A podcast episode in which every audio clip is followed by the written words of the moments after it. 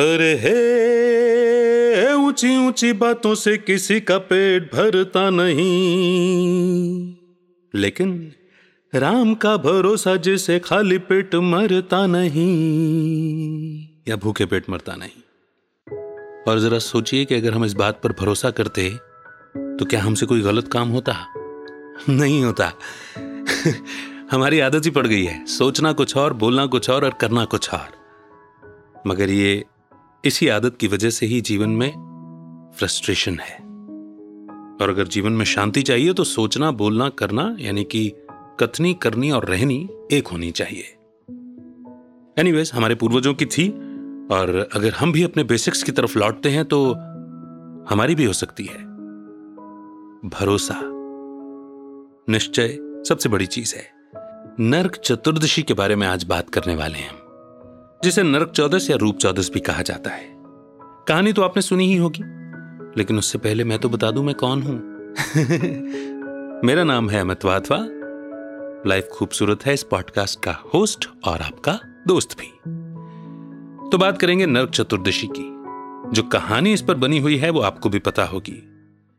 कहानी यह है कि दानव राजा नरकासुर, प्राग ज्योतिषपुर यानी कि नेपाल का एक दक्षिण प्रांत वहाँ का राजा था, उसने इंद्रदेव को हराया और अदिति यानी कि देवताओं की माँ के मनमोहक झुमके भी छीने और अपने अंतपुर में यानी कि अपने राज्य में देवताओं और संतों की सोलह हज़ार बेटियों को कैद करके रखा हुआ था। श्री कृष्ण ने नरकासुर को न केवल मारा, बल्कि इन कन्याओं को आज़ाद भी कराया। और वो सामूहिक आत्महत्या करना चाहती थी कि अब हमें कौन अपनाएगा? हमारे चरित्र पर दाग लग गया है। तो श्री कृष्ण ने उन्हें पत्नी के रूप में स्वीकार किया। और इन सभी महिलाओं ने अथवा कन्याओं ने शुद्ध होने के लिए कहा जाता है कि अपने शरीर को सुगंधित तेल से मालिश किया, अपने शरीर से गंदगी धोने के लिए एक अच्छा स्नान किया, जिसकी वजह से इसे रूप चौदस भी कहा जाता है। और इसीलिए सूर्योदय से पूर्व जागने की और स्नान करने की परंपरा है। और यही कहानी हम सुनते आए हैं बचपन से। मेरे भी बचपन से, आपके भी बचपन से और हमारे कुछ पीढ़ी पहले जो पूर्वज रहे हैं, उनके बचपन में भी। हो सकता है कि बदलती आई हो क्योंकि एक जब बात ही एक की कही हुई, दूसरे तक और दूसरे से कही हुई तीसरे तक कुछ की कुछ हो जाती है तो हो सकता है इस कहानी में भी फेरबदल हुआ हो। बहरहाल, हम, हमें जो पता है, इसके हिसाब से आध्यात्मिक रहस्य की चर्चा करते हैं, इस दिन को छोटी दिवाली भी कहा जाता है। अच्छा वैसे दिवाली का मतलब क्या होता है? चलिए, इसकी बात हम दिवाली वाले दिन यानी कि कल ही करेंगे। अभी बात करते हैं नरक चौदस। चौदस यानी कि तिथि की बात हो गई। ठीक है? और नरक यानी कि नरक यानी कि वो कालखंड, वो समय, वो दुनिया, जहाँ पर सुख का नामो निशान नहीं है। वैसे क्या आपको पता है, पिछले कुछ सदियों से, पिछले कुछ सालों से हम ऐसी ऐसी घटनाएँ सुनते चले आ रहे हैं, जो हमने ख्वाबों, ख्यालों में भी नहीं सोची थी? और क्या आप मुझे इस संसार में, इस दुनिया में एक भी घर ऐसा बता सकते हैं जहाँ पर ये चार स्तंभ समान रूप से विद्यमान हो? तन, मन, धन, जन। यानी कि तन दुरुस्त हो, मन दुरुस्त हो, धन की कोई कमी नहीं हो, संतुष्टता हो, और जन यानी कि संबंधों में समरसता और मधुरता हो। अगर इन चार स्तंभों में से एक भी स्तंभ यानी कि एक भी पाया नहीं हो तो किसी का भी जीवन सुखी नहीं कहा जा सकता। जैसे कई बार हम कहते हैं ना कि उसके पास बहुत पैसा है, मगर संबंधों का सुख नहीं है, या फिर तन बीमार है, दवाइयों पर चलता है। कोई ऐसा परिवार भी हो सकता है जहाँ संबंधों का सुख हो, मगर तन बीमार हो या फिर धन नहीं हो। तो क्या वो सुखी हो सकते हैं पूरी तरह से? सुख की परिभाषा है, ये चार पाए बराबर होने चाहिए। नहीं है तो फिर दुख है। और अगर मैं आज की दुनिया की बात करूँ तो तन तो किसी का भी दुरुस्त नहीं है, ऐसा कोई भी नहीं है जिसने होम्योपैथी, एलोपैथी, आयुर्वेद, यूनानी, घरेलू कोई इलाज न किया हो अपने आप को स्वस्थ रखने के लिए। कुछ न कुछ रोग शोक लगा ही रहता है। मन की बात करूँ तो सबसे ज़्यादा जिस चीज़ की शिकायत की जाती है आज, मन चंचल है, घोड़ा है, बेचैन है, अशांत है, इन्हीं परेशानियों से, इन्हीं शिकायतों से हम गिरे रहते हैं। धन की बात करूँ तो धन जिसके पास नहीं है, वो तो दुखी है ही। और जिसके पास है, या फिर ज़रूरत से ज़्यादा है, क्या वो सुखी है? नहीं, वो भी दुखी है, असुरक्षित है, भयभीत है, डरा हुआ। और चौथी बात करते हैं, जन यानी कि संबंधों की। तो जो संबंध पहले सुखदाई हुआ करते थे, चाहे वो भाई भाई के हों भाई बहन के हों, दोस्तों के हों पति पत्नी के हों माता पिता और बच्चों के हों या अन्य रिश्तेदारियाँ हों। मामा, चाचा, काका इत्यादि, बुआ, फूफी, फूफा इत्यादि, जिनमें सुख हुआ करता था, आज केवल और केवल ग्लानी, शिकवे, दुख और तकलीफें हैं, धोखे हैं। है कि नहीं? तो इस दुनिया को क्या कहेंगे हम? नरक का असुर, नरकासुर। नरक में रहने वाला सुर तो हो ही नहीं सकता। सुर वो है जो सुख देना पसंद करता हो, जिसके स्वभाव में हो सुख देना, और असुर वो है जिसके स्वभाव में हो दुख देना। एक कहानी छोटी सी सुनाता हूँ आपको, है ना? इसके पहले कि हम बात करें, क्योंकि ये कहानी बड़ी इंपॉर्टेंट हो जाएगी यहाँ पर शेयर करना। क्या हुआ कि एक बार विष्णु जी ने अपने यहाँ समस्त देवताओं को आमंत्रित किया भोजन पर। और केवल देवताओं को नहीं सुरों को नहीं, असुरों को भी आमंत्रित किया भोजन पर। तो एक साथ भोज होने वाला था, लेकिन दोनों के हॉल अलग अलग कर दिए। ठीक है? शिव जी ने अपने यहाँ एक भोज रखा। और शिव जी तो सबके ही हैं, भूतनाथ भी हैं, और देवताओं के भी नाथ हैं। मतलब सबके स्वामी, सबके ईश्वर एक ही हैं। तो उन्होंने देवताओं को भी आमंत्रित किया और असुरों यानी कि राक्षसों को भी आमंत्रित किया। सुर और असुर दोनों बुलाए गए। लेकिन दो हॉल बना दिए कि भाई एक हॉल में देवता बैठेंगे और एक हॉल में राक्षस बैठेंगे, असुर बैठेंगे। मगर यहाँ पर एक कंडीशन थी कि भोजन परसने के साथ साथ सभी के हाथों को कुछ इस तरह से बांधा गया कि हाथ मुड़ करके ऊपर हाथ तक नहीं आए। मतलब हाथ सामने की ओर तो चल सकता था, मगर खुद के मुँह की ओर नहीं आ सकता था। जरा करके देखिए, मान लीजिए कोहनी के ऊपर वाले हिस्से में आपको कुछ ऐसा बाँध दिया जाए कि हाथ जो है ऊपर की ओर नहीं मुड़ रहा, मगर वो सीधा तो जा ही सकता है, सामने तो जा ही सकता है। अब इस कंडीशन में भोजन खाना था। कैसे खाएँ? मगर भोजन हुआ। कैसे हुआ? तो पहले चलिए असुरों की ओर चलते हैं। असुरों ने भोजन लिया और हाथ भले ही मुँह की ओर नहीं आ रहा था, लेकिन सीधा तो जा ही रहा था। तो ऐसा लिया और ऊपर उछाल उछाल के भोजन को खाने लगे। अब इस तरह से उछाल उछाल के खाएँगे तो ज़ाहिर सी बात है कि भोजन कुछ मुँह में जाएगा और कुछ गिरेगा। तो थोड़ी देर में वहाँ अफरा तफरी मच गई और मतलब बेतरतीब तरीके से भोजन वहाँ पर हुआ। पूरा हॉल गंदा। ठीक है। अब नज़र डालते हैं सुरों की तरफ़, यानी कि देवताओं की तरफ़। देवताओं के साथ भी कंडीशन वही थी, हाथ तो बंधे हुए थे। लेकिन देवताओं ने एक युक्ति लगाई। युक्ति क्या लगाई? कि उनका हाथ उनके मुँह की तरफ़ भले ही नहीं आ रहा था, मगर सीधा बढ़ के सामने वाले के मुँह की तरफ़ तो जा सकता था। तो उन्होंने क्या किया? भोजन उठाया और अपने सामने बैठे या अपने बाजू बैठे साथी देवता को वो भोजन कराने लगे। और साथी जो है, वो इस साथी को भोजन कराने लगे। और बिना कोई गंदगी हुए बिना भोजन गिरे यहाँ वहाँ। बड़े प्यार से भोजन हो गया। तो यह होती है जहाँ देने की भावना होगी, वहाँ सुख होगा। और जहाँ लेने की भावना होगी, व्यक्तिगत भावना होगी, छीनने की भावना होगी, वहाँ दुख होगा। तो आइए बात करते हैं फिर से कहानी की। अब जहाँ दुख है, वहाँ नरक है। और दुख का कारण क्या होता है? दुख का कारण कोई भी दूसरा व्यक्ति नहीं होता है। दुख का कारण होते हैं मनुष्य के जीवन में विकार, बुराइयाँ। विकार कहा जाता है काम वासना, क्रोध, लोभ, मोह, अहंकार, ईर्ष्या, द्वेष, व्यसन, हिंसा या आलस्य। जीवन में दुख इन्हीं के कारण से है। अगर ये दस विकार नहीं हो तो कोई दुख नहीं है। और इन्हीं दस विकारों ने यानी कि इसी रावण ने रावण यानी कि रुलाने वाला हर एक आत्मा को दुखी किया हुआ है।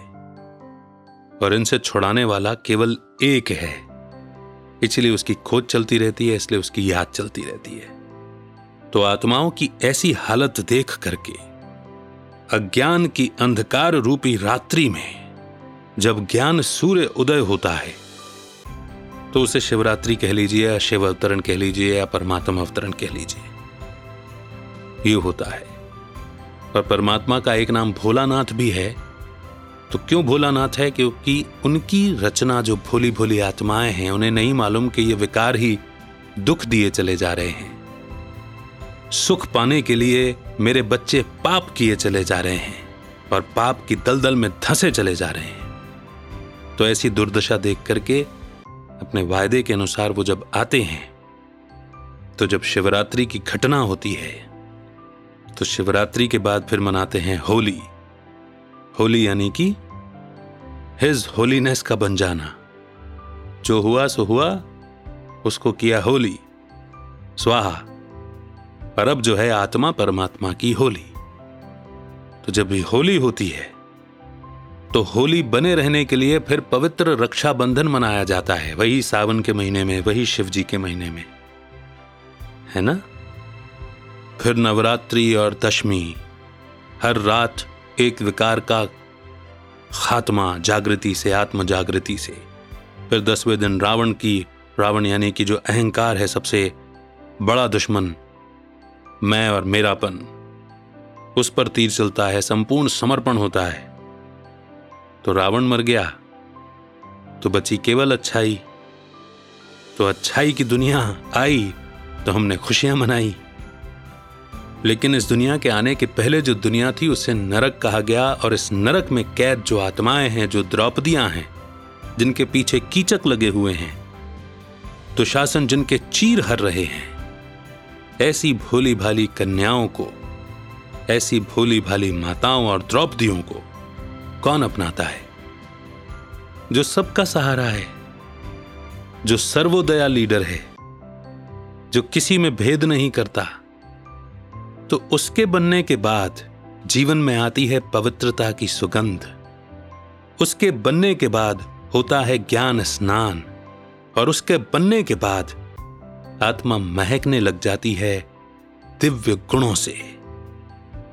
आत्मा का रूप निखर जाता है, क्योंकि परमात्मा सूरत नहीं देखता, परमात्मा सीरत देखता है और परमात्मा साजन भी कहलाता है, जो कि दिव्य गुणों से आत्मा का श्रृंगार करता है, उसे सजाता है। इसलिए रूप चौदस कहा गया। ब्रह्म मुहूर्त में उठ करके उस परमात्मा की याद की जाती है, जिसे राजयोग कहा जाता है। क्योंकि ब्रह्म मुहूर्त में सूर्य के उदय के पहले वायुमंडल बहुत शांत होता है, शुद्ध होता है।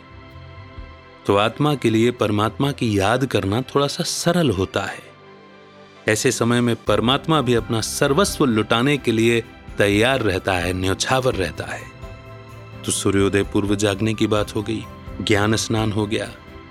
शरीर की शुद्धि तो आवश्यक है ही, लेकिन मन और आत्मा की शुद्धि, मन और आत्मा का स्नान, ये भी बहुत ज़रूरी है। तो इस राज को समझ करके जो सोलह हज़ार आत्माएँ ये केवल कन्याओं और माताओं की बात नहीं है।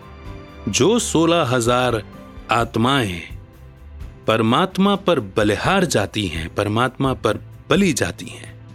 परमात्मा भी उन पर बलिहार जाता है और परमात्मा दाता है, देने वाला है, लेने वाला नहीं। इसीलिए स्वयं पर बलिहार जाने वालों को वो इतना देता है।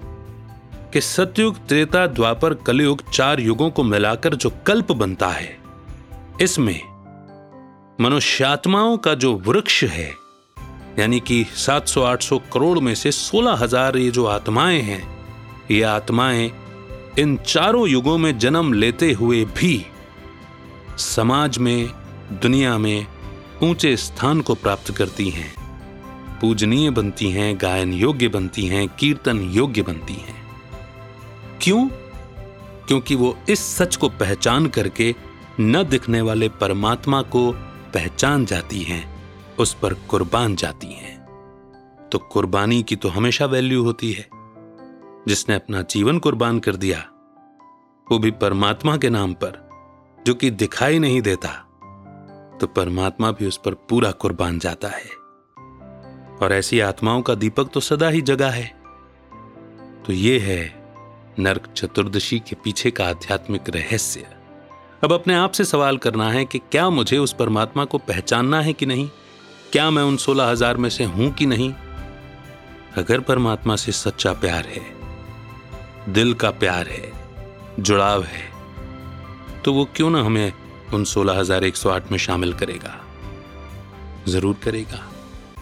लेकिन परमात्मा से प्यार करना क्या इतना आसान है? महलों का राजा मिला, के रानी बेटी राज करेगी। न दिखने वाले परमात्मा को अपना दूल्हा मानना, क्या सामान्य बात है, क्या संभव है? लेकिन नहीं, दुनिया से प्रताड़ित वो सोलह हज़ार आत्माएँ, वो फिर किसी और को अपना सहारा नहीं बनाती, वो परमात्मा को अपना सहारा बना लेती हैं। सर्व संबंध सारे रिश्ते हम मुख से गाते हैं। तुम्हें वो माताश्च पिताश्च, तुम्हें व, तुम्हें वो बंधुश्च सखा, तुम्हें वो इस रिश्ते को निभाती हैं, प्रैक्टिकली। भक्ति मार्ग में भी ऐसी कई आत्माएँ हुई हैं। हम नारद मुनि का ज़िक्र करते हैं, हम मीरा जी का ज़िक्र करते हैं, मीराबाई का। क्यों है इनकी महिमा? क्योंकि इन्होंने परमात्मा के नाम पर कुर्बान किया अपना जीवन। और भी बहुत हैं। तो केवल परमात्मा के नाम पर नहीं, परमात्मा पर अपना जीवन बलिहार करना सच्ची सच्ची नरक चतुर्दशी मनाना है। इस पर्व की आपको बेहद शुभकामनाएँ। कल हम दिवाली के ऊपर बात करेंगे और उसके बाद आने वाले दोनों दिनों की। इस बार दिवाली सच्ची सच्ची मनाते हैं, समझकर मनाते हैं गहराई से। और आत्मा का दीपक जगाते हैं। है ना आप मेरे साथ? तो होती है कल मुलाकात। अमित का नमस्कार, जय हिंद, जय भारत।